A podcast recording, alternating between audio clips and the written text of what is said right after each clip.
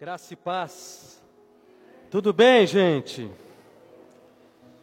Me sinto muito honrado em estar aqui na família Lagoinha Nacional. Que honra estar aqui. O desafio, apesar que é mais prático, é esse microfone. Lá na Lagoinha Pedra Azul tem o hábito do microfone normal, né? Bom que aqui você fica bem à vontade. Pastor, obrigado pelo convite. Pastora, que Deus possa honrá-los, abençoá-los. Estava orando por esta casa hoje, pela vida de vocês, e é com uma imensa gratidão que eu estou aqui. Vamos para a palavra, para que possamos então crescer e sermos edificados por meio da palavra. Então, sem mais delongas, pega a sua Bíblia, abra comigo em Provérbios. Provérbios 24.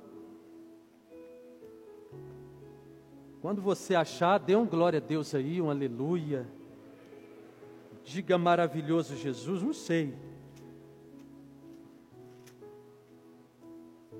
Provérbios 24, versículo 3. Quantos acharam, diga amém. Com a sabedoria edifica-se a casa, e com a inteligência ela se firma. Vamos ler de novo? Com a sabedoria edifica-se a e com a inteligência ela se firma. Feche os teus olhos. Pai, esta é a tua palavra, que é viva e eficaz. Fala conosco, ministra, Pai, ao nosso coração. Convém que eu diminua para que o Senhor cresça, com temor e tremor, Pai. E sabendo da grande responsabilidade que eu tenho eu quero sim, Pai, com reverência, com tremor, com temor, ministrar a palavra do Senhor à tua noiva, à tua igreja. Fala conosco. Nós oramos no teu nome. Amém. E graças a Deus. Ah, essa mensagem ela tem o tema edificando, edificando o nosso lar. Vamos dizer, edificando bem forte, diga: edificando o nosso lar. Igreja, existe um assunto vital e um assunto muito urgente e também importante para tratar neste tempo, que é sobre casamento e sobre família. E nós sabemos que muitos são os conflitos que envolve casamento e também envolve família. É interessante que, mesmo que sua família seja saudável, o seu casamento seja saudável, sem dúvidas, os conflitos eles existirão. Pastor, minha família é uma bênção, o meu casamento é saudável, a minha casa é saudável, Louvado seja Deus por isso. Mesmo assim, os conflitos, eles sempre existirão. Portanto, eu preciso então aprender a lidar com os conflitos familiares.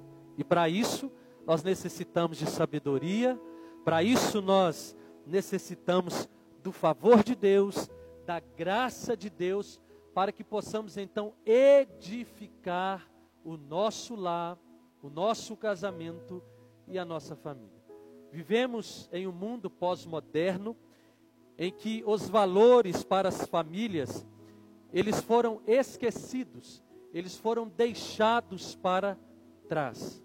Percebemos hoje casamentos e famílias sendo destruídos e desestruturados pela ausência do perdão, pela ausência do respeito, pela ausência do diálogo, pela ausência da comunicação e também pela ausência do temor a Deus. Infelizmente, ah, isso é uma realidade. Todavia, não pode ser uma realidade na sua família. Não pode ser uma realidade na sua casa, porque você é crente em Jesus e a sua família e o seu casamento ele tem sido e é edificado sobre a rocha que é Jesus.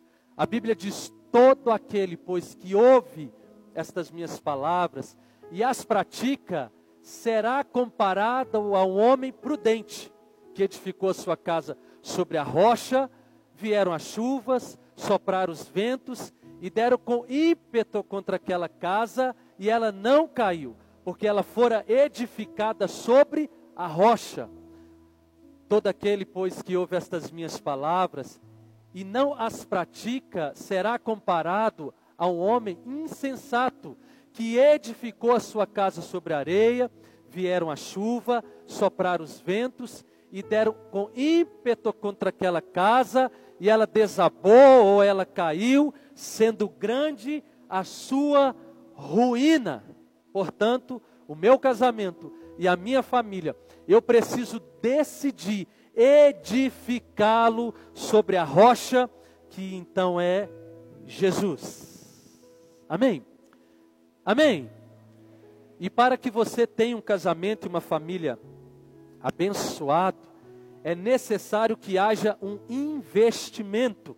Glória a Deus pela vida dos pastores, que está promovendo essa série de mensagens, investindo na família, investindo no casamento.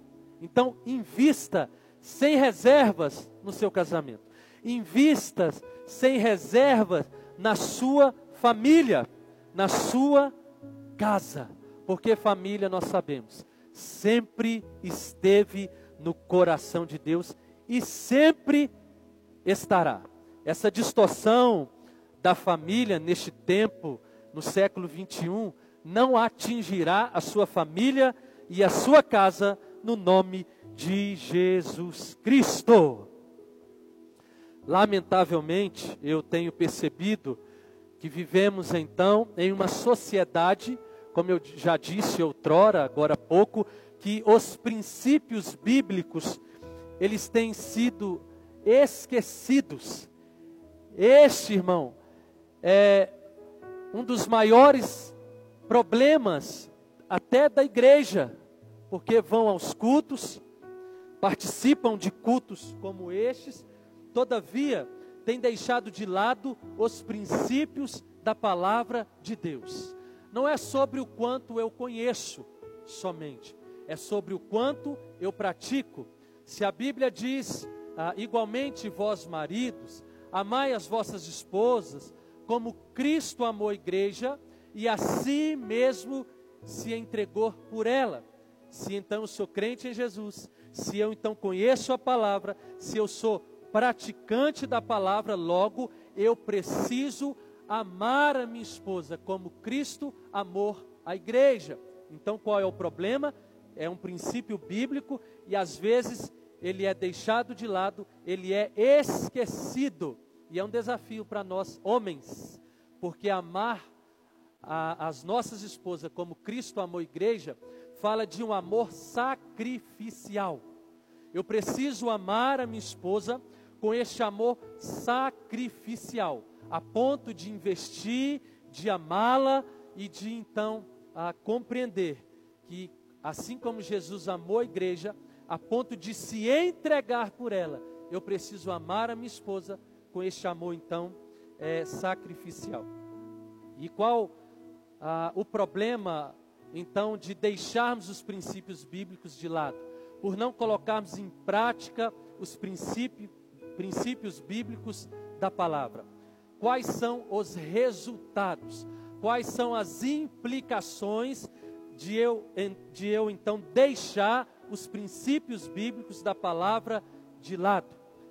Primeiro resultado, ou primeira consequência, ou primeira implicação são a troca de valores.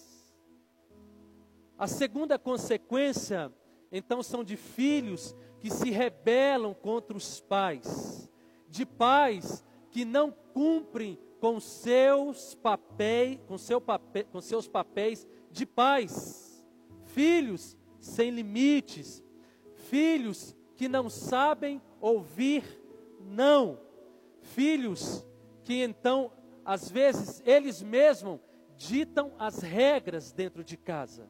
Eu estou dizendo os pais, não. Eu estou dizendo filhos, ainda criança, ainda adolescente, que ditam as regras dentro de casa. Filhos que não honram os pais. Filhos que passam horas na televisão ah, do, do tempo que ele quer, do tempo que ele achar que ele deve ficar ali. Às vezes, então ele fica muito bem à vontade. Uma das consequências também são pais que estão terceirizando a educação dos seus filhos, pais que abandonam seus filhos, pais que têm caído no erro da repetição. Digam comigo, repetição. Mais forte, diga repetição.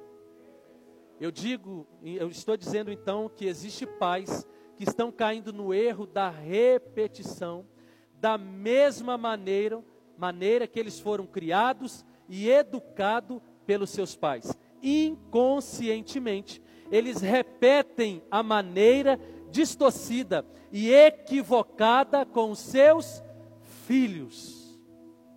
Que sério isso.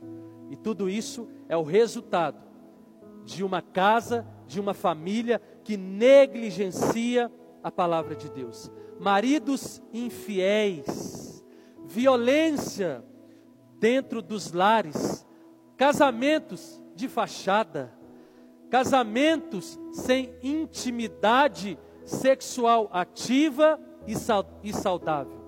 Alguns maridos que acham que a esposa tem que se submeter a tudo dentro de quatro paredes. Irmãos, que delicado. Por isso, mais do que nunca, eu e você precisamos se voltar para as sagradas escrituras. Nós precisamos não somente então conhecer, mas de fato aplicar as sagradas escrituras. Posso ouvir um amém? Você sabia que, né, para os casais casados, e para aquele que não é casado ainda, é bom que aprenda, amém? Da forma correta, da forma bíblica, porque às vezes, que é isso, pastor? Você está falando sobre isso no culto? Ah, tinha lá jovens, não era casado, glória a Deus. Porque a maneira que a televisão está ensinando, a maneira que a sociedade está ensinando é distorcida, é antibíblica. Então precisamos nos altares ensinar para a igreja. Então você sabia, volto aqui, que a ausência da intimidade sexual do casal é um sinal de que o, de que o casal não está nada bem? Porque a sexualidade o sexo dentro do casamento, ele é a confirmação da aliança do casal. Abra sua Bíblia comigo em 1 Coríntios, bem rapidinho. 1 Coríntios 7, 5. Eu não saio da introdução ainda, bem? Tudo bem, pastor? Não, né? Ele disse que eu tenho 30 minutos só. Eu falei, Jesus, eu prego uma hora. Brincadeira. 1 Coríntios 7, verso 5. Quando você achar, diga amém, diga eu achei.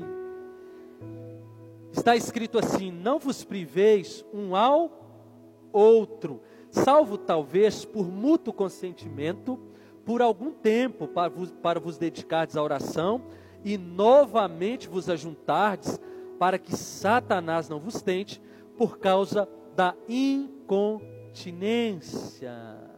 Te pergunto, este versículo está falando de quê? Este versículo, você pode estudar o contexto dele, o texto, ele está falando da intimidade sexual do casal casado. A ordem bíblica é clara: não vos priveis uns ao um ao outro. Portanto, o sexo é puro, bom e deleitoso dentro do casamento. Aleluia! Casal casado, pode dar um glória a Deus aí? Preste atenção. Negar-se, olha aqui, Negar-se a atender o cônjuge é uma retenção indevida. Deixar de atender sexualmente ao cônjuge é desobedecer uma ordem bíblica. Isso mesmo. E quando você deixa de ter uma, uma relação sexual ativa e saudável com sua esposa, com seu esposo, portas são abertas para o diabo. Eu sei que nada justifica, amém, irmãos?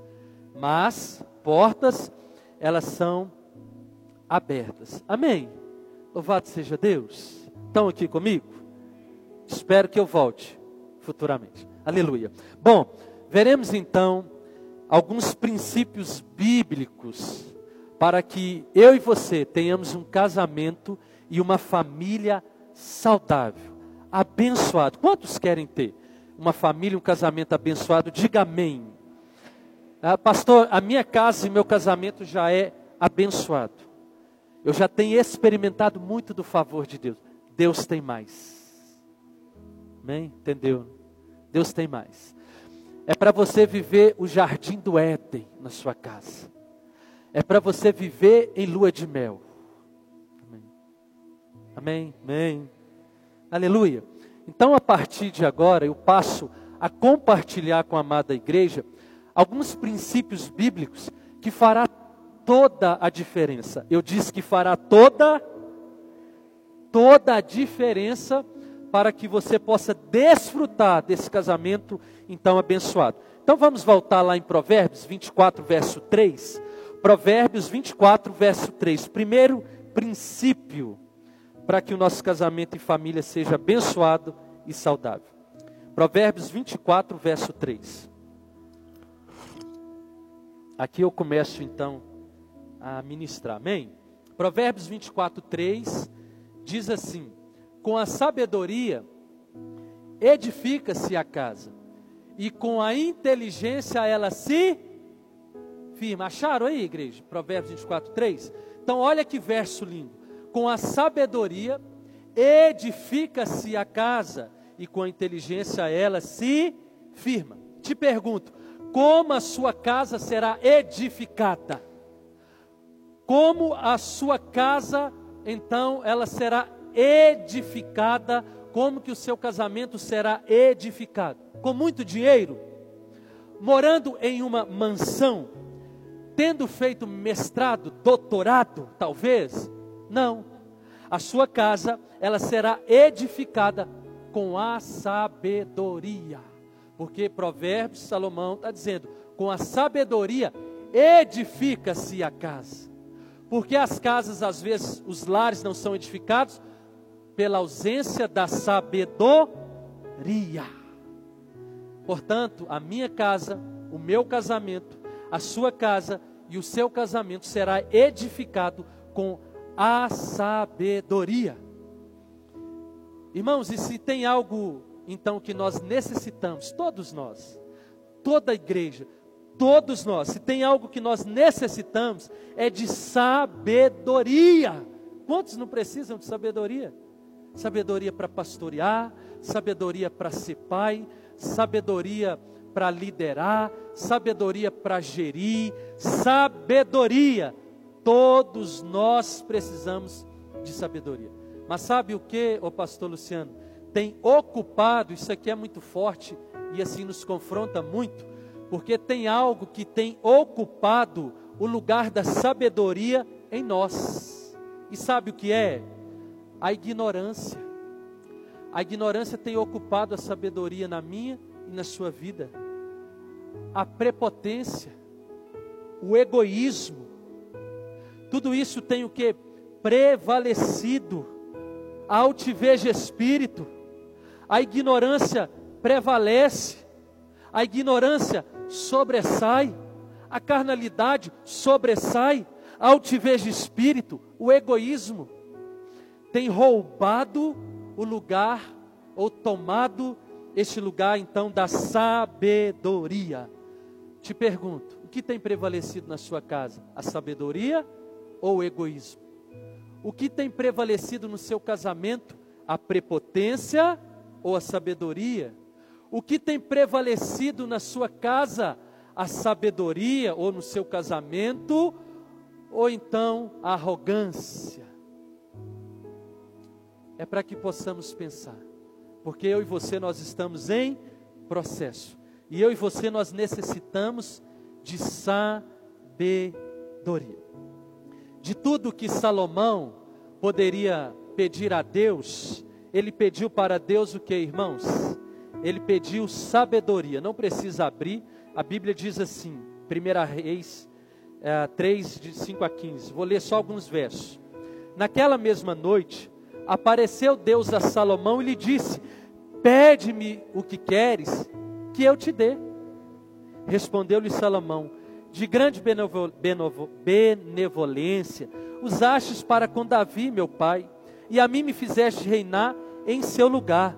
Agora, pois, ó Senhor Deus, cumpra-se a tua promessa feita a Davi, meu pai, porque tu me constituíste rei sobre meu povo, numeroso como o pó da terra. Verso 10: Dá-me, pois, agora sabedoria e conhecimento, para que eu saiba conduzir-me à testa deste povo, pois quem poderia julgar a este grande povo?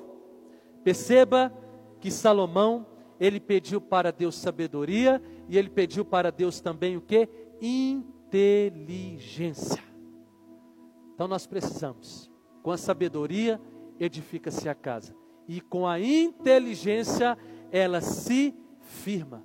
Seja um filho sábio, seja um esposo sábio, seja uma esposa sábia, cheia do Espírito Santo, e não vos embriagueis com vinho, no qual há dissolução, mas enchei-vos do Espírito Santo de Deus. Quantos necessitam de sabedoria? Diga amém. Agora, como obter sabedoria? Tiago 1,5 nos dá a resposta se não vejamos. Diz assim, pode só anotar aí ou abrir rapidinho se você quiser. Se porém algum de vós necessita de sabedoria, peça a Deus, que a todos lhe dá liberalmente, e nada lhe improspera, e se lhe há concedido. Então vamos pedir para Deus sabedoria. Esta noite é noite de ah, reconhecermos as nossas falhas e limitações, arrogância, prepotência, altivez de espírito, falar: Senhor, eu te peço perdão. Eu me arrependo pela maneira que eu tenho conduzido a minha casa. Eu me arrependo do pai que eu tenho sido, da esposa que eu tenho sido, do filho que eu tenho sido. E hoje eu quero te pedir, me dê sabedoria. Pai, me dê sabedoria para eu conduzir minha casa, me dê sabedoria para eu ser filho, para eu ser uma esposa segundo o teu coração, porque, irmão, casamento e família é um grande desafio. Não existe casamento perfeito, não existe família perfeita, não existe. O meu casamento não é perfeito, a minha família não é perfeita, mas eu afirmo com convicção: eu tenho vivido o Éden. A minha família é uma bênção, o meu casamento é uma bênção e não pode ser diferente disso, porque quem reina e quem governa a minha casa é Jesus. E eu tenho lutado dia a dia para eu poder então viver a palavra de Deus. Tornai-vos, a, a Bíblia diz em Tiago 1,22, né? Não sejais só ouvintes da palavra de Deus, mas tornai-vos praticante da palavra de Deus. Paulo, em Coríntios, no capítulo 9, ele vai dizer assim, verso 15: Eu esmurro meu corpo depois de ter eu pregado a outros, eu não venha ser desqualificado, eu não venha ser reprovado. Então, essa tem sido a minha oração, Senhor, me ajuda, para que depois de ter eu pregado a outros, eu não seja reprovado, eu não seja desqualificado. Então, o primeiro princípio é este: sabedoria e também inteligência. Segundo princípio, Cadê, cadê? Abra comigo aí, se você pode, no Salmos 128. Esse eu gostaria que você pudesse abrir. É um Salmos muito conhecido por todos nós. Salmos 128. Quantos acharam, diga amém. Está escrito assim: Bem-aventurado aquele que teme ao Senhor e anda nos seus caminhos. do trabalho de tuas mãos comerás, feliz será, e tudo te irá bem. A tua esposa no interior de tua casa será como uma videira frutífera, os teus filhos como o rebento da oliveira, a roda da tua mesa. Eis como será abençoado o homem que teme ao Senhor. Que salmos maravilhoso! Eu acho digno de destaque, a destacar alguns pontos aqui neste, nesses versos, importantíssimo, para que possamos então continuar a sermos edificados. Ah, todos nós sabemos que a palavra bem-aventurado, ela significa feliz, felicidade daqueles que confiam no Senhor. Quantos aqui confiam no Senhor? Diga amém. Aleluia. Irmãos, que os nossos lares, nós possamos então ter temor a Deus. Bem-aventurado o homem que teme ao Senhor. Do trabalho das tuas mãos comerás, feliz será, e tudo tirás bem. Que haja reverência na nossa casa ao Senhor Jesus, que haja temor na nossa casa ao Senhor Jesus Cristo. E olhando para esses salmos e também estudando ah, esses salmos, ah, filhos, então, naquela época, era visto como essenciais à vida.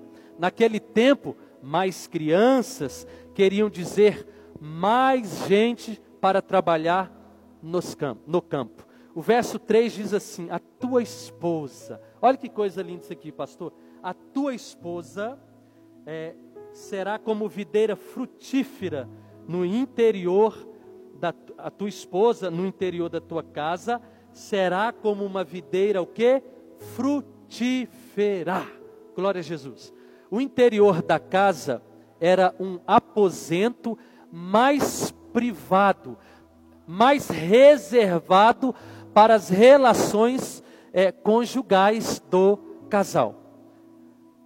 E eu vou voltar, irmãos, no que eu já disse aqui.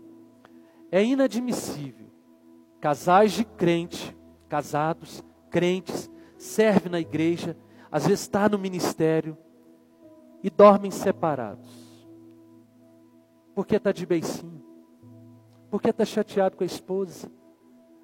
Ou a esposa está chateado com o esposo não dorme mais de, é, de conchinha, né? não faça isso, por favor. Lute pelo seu casamento, lute pela sua família. Não abra mão da sua esposa. Pastor, meu esposo é ignorante demais. Será que não é você, filha? Pastor, minha esposa é ignorante demais. O senhor não conhece. Será que não é você não, filho? Que é igual uma porteira, grosso, insensível. Parece que Deus está falando.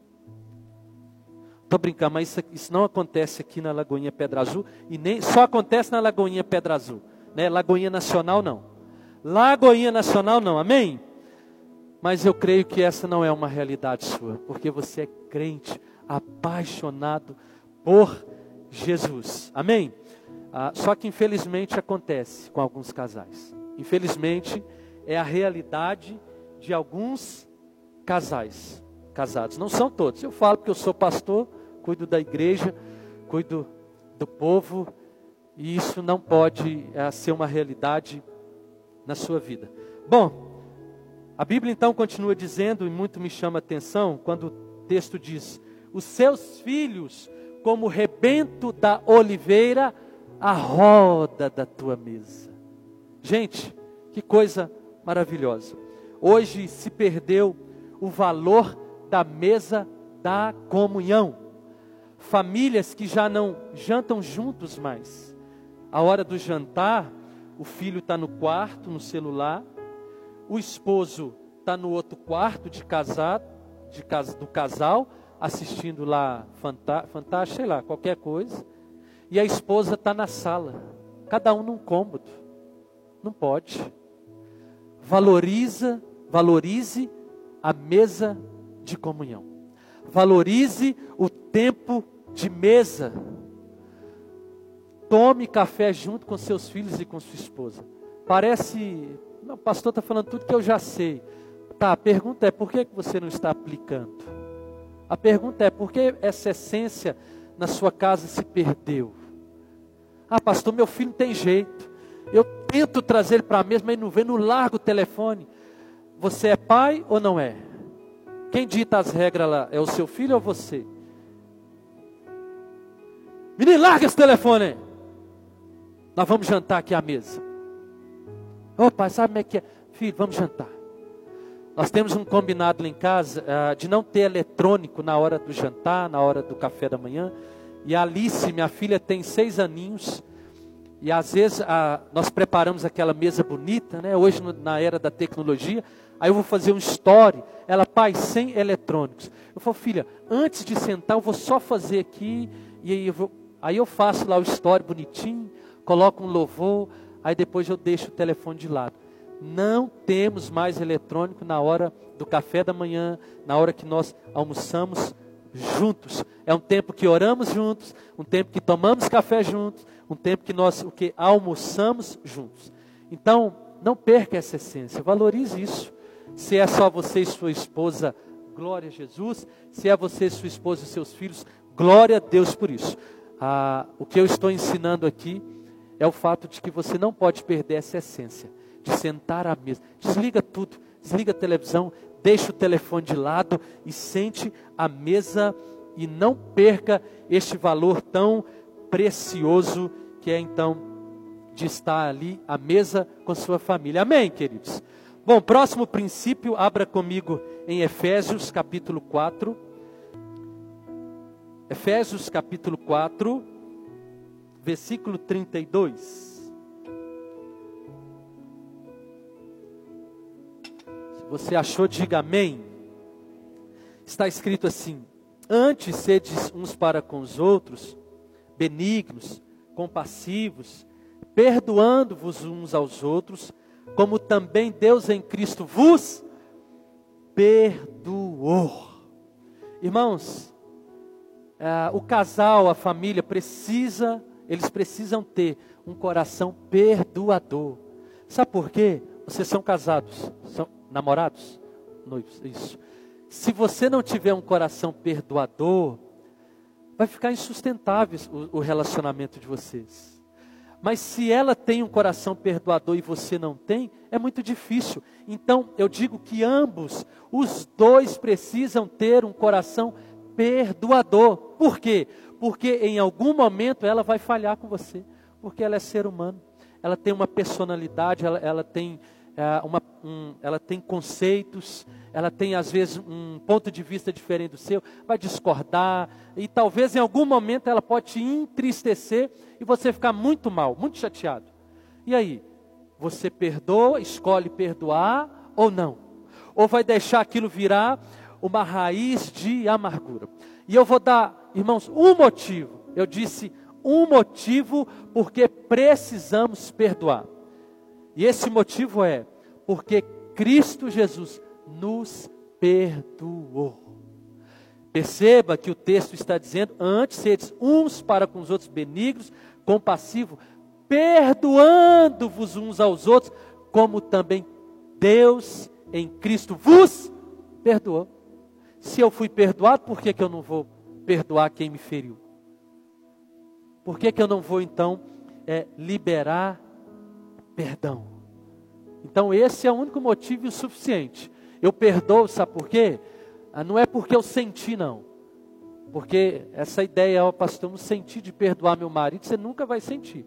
Porque perdão é, fala de decisão, fala de escolha.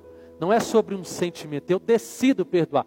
Eu escolho perdoar quem então ah, me feriu. Eu não posso ah, basear, eu não baseio o liberar perdão pelos meus sentimentos, porque perdoar é uma escolha. Então, se você está com esse pensamento, ah, eu, eu não senti ainda, não vai sentir. Então, o que é que você precisa fazer? Decida perdoar, porque será muito mais fácil. Mateus 18, não precisa abrir, ah, versículo 21 e 22 vai dizer assim: então Pedro, aproximando-se, aproximando perguntou: Senhor, até quantas vezes meu irmão pecará contra mim que eu lhe dê, que eu lhe perdoe? Até sete vezes? Respondeu-lhe Jesus: Não te diga até sete vezes, mas até setenta vezes sete. O que nós, Pedro chega todo todo, né? Senhor, até quantas, ele perguntou, até quantas vezes meu irmão pecar contra mim que eu lhe perdoe? E ele faz uma afirmação, pastor Luciano, até sete vezes, porque na, na cultura judaica ah, tinha-se o costume de, de se perdoar até três vezes. Então o que é que Pedro faz? Pedro, ele mais do que dobra, ele, ele fala assim: olha, ah, até quantas vezes o irmão pecar contra mim que eu devo lhe perdoar? Aí ele já sabia da cultura, que até três vezes, falou, até sete vezes, para pegar Jesus. Jesus falou, não te digo até sete vezes, mas é até setenta vezes sete. O que é que nós aprendemos aqui? Não existe limite para liberar perdão. Pastor lá em casa, ele fica, porque eu perdoo, aí já me chatei. Pedro disse, não existe limite para então o que? Liberar perdão. Não existe limite para perdoarmos alguém, para perdoar quem então talvez tenha nos, nos. Então, tenha um coração perdoador, senão você vai sofrer muito. Esposa, tenha um coração perdoador. Esposo, tenha um coração perdoador. Amém? Quantos estão entendendo? Aleluia. Antes de acabar, estou quase concluindo, tá bom? Na realidade, eu vou acelerar um pouquinho porque tinha mais conteúdo, mas não vai dar tempo. Olha, algumas expressões que fará toda a diferença no seu casamento e na sua família. A primeira expressão, eu digo que é uma expressão valiosa, uma expressão muito preciosa, é essa aqui, olha. Eu errei com você. Irmãos, tem que ter humildade. Às vezes nós confundimos, né? Cheio do Espírito Santo é profetizar, é ter visão, orar em outras línguas. Né? Glória a Jesus. Mas e aí o crente cheio do Espírito Santo para dizer assim: amor, olhar nos olhos e falei: Eu errei com você. Eu fui grosso. Eu pisei na bola. Olha aí esse marido cheio do Espírito Santo. Eu vacilei. Eu entristeci você. Eu quero te pedir perdão porque eu te amo. Você é minha esposa. Eu duvido se a sua esposa. Ela, talvez ali ela vai ficar assim, né? Mas por dentro já. Ah, feliz, sorrindo. Então guarde isso, é valioso. Eu errei com você. Ou seja, admitir que erramos, olha que interessante, parece não fazer parte da natureza humana. Preferimos transferir a culpa que assumir quando então erramos. É mais fácil eu transferir. Não, foi você que errou comigo, eu transfiro, do que então eu assumir que eu errei. Quando houve a queda a, de Adão, Adão então foi questionado por Deus e que Adão fala, Adão então transfere a responsabilidade do pecado para Eva. Eva, por sua vez, ela transferiu o pecado então para a serpente e a serpente falou: para quem que eu vou transferir agora? Eu acho que ela procurou para quem que eu transfiro aqui a culpa também. Então essa primeira, qual que é a primeira expressão preciosa? Diga assim: eu errei com você. Tem gente que nem consegue falar, tá vendo? Diga assim: Eu errei com você. Amém. Tá vendo? Alguns não conseguem, não. Segunda expressão valiosa aqui, ó. Por favor, me perdoe. Aleluia. Isso é só para crente cheio do Espírito Santo. Porque isso fala de humildade. Porque você reconhece, eu errei. Agora você diz, por favor, me perdoe. E a terceira e última expressão valiosa é essa aqui. Essa aqui é como uma bomba atômica no mundo espiritual. Eu te perdoo. Irmão, se houvesse mais perdão dentro dos lares de casamento, haveria, ah, não haveria tantos divórcios. Por que, que ocorre o divórcio? Mateus 19, por causa da dureza do coração. Então, essa expressão ela é muito, amor, eu te perdoo, eu te perdoo, eu te perdoo, porque ah, pode ser que um dia você vai estar liberando perdão, mas pode ser que no outro você vai ter ah, estar pedindo perdão pelo fato de você então é, ter errado. Amém? Ter falhado ali com seu esposo e com sua esposa. Bom, eu vou concluir essa mensagem então, eu gostaria de convidar a igreja que ficasse de pé. Aleluia. Timóteo, 1 Timóteo 5,8 diz: Ora, se alguém não tem cuidado dos seus, especialmente os da sua própria casa, tem negado a fé e é pior do que o descrente. Irmãos, esse verso fala muito conosco.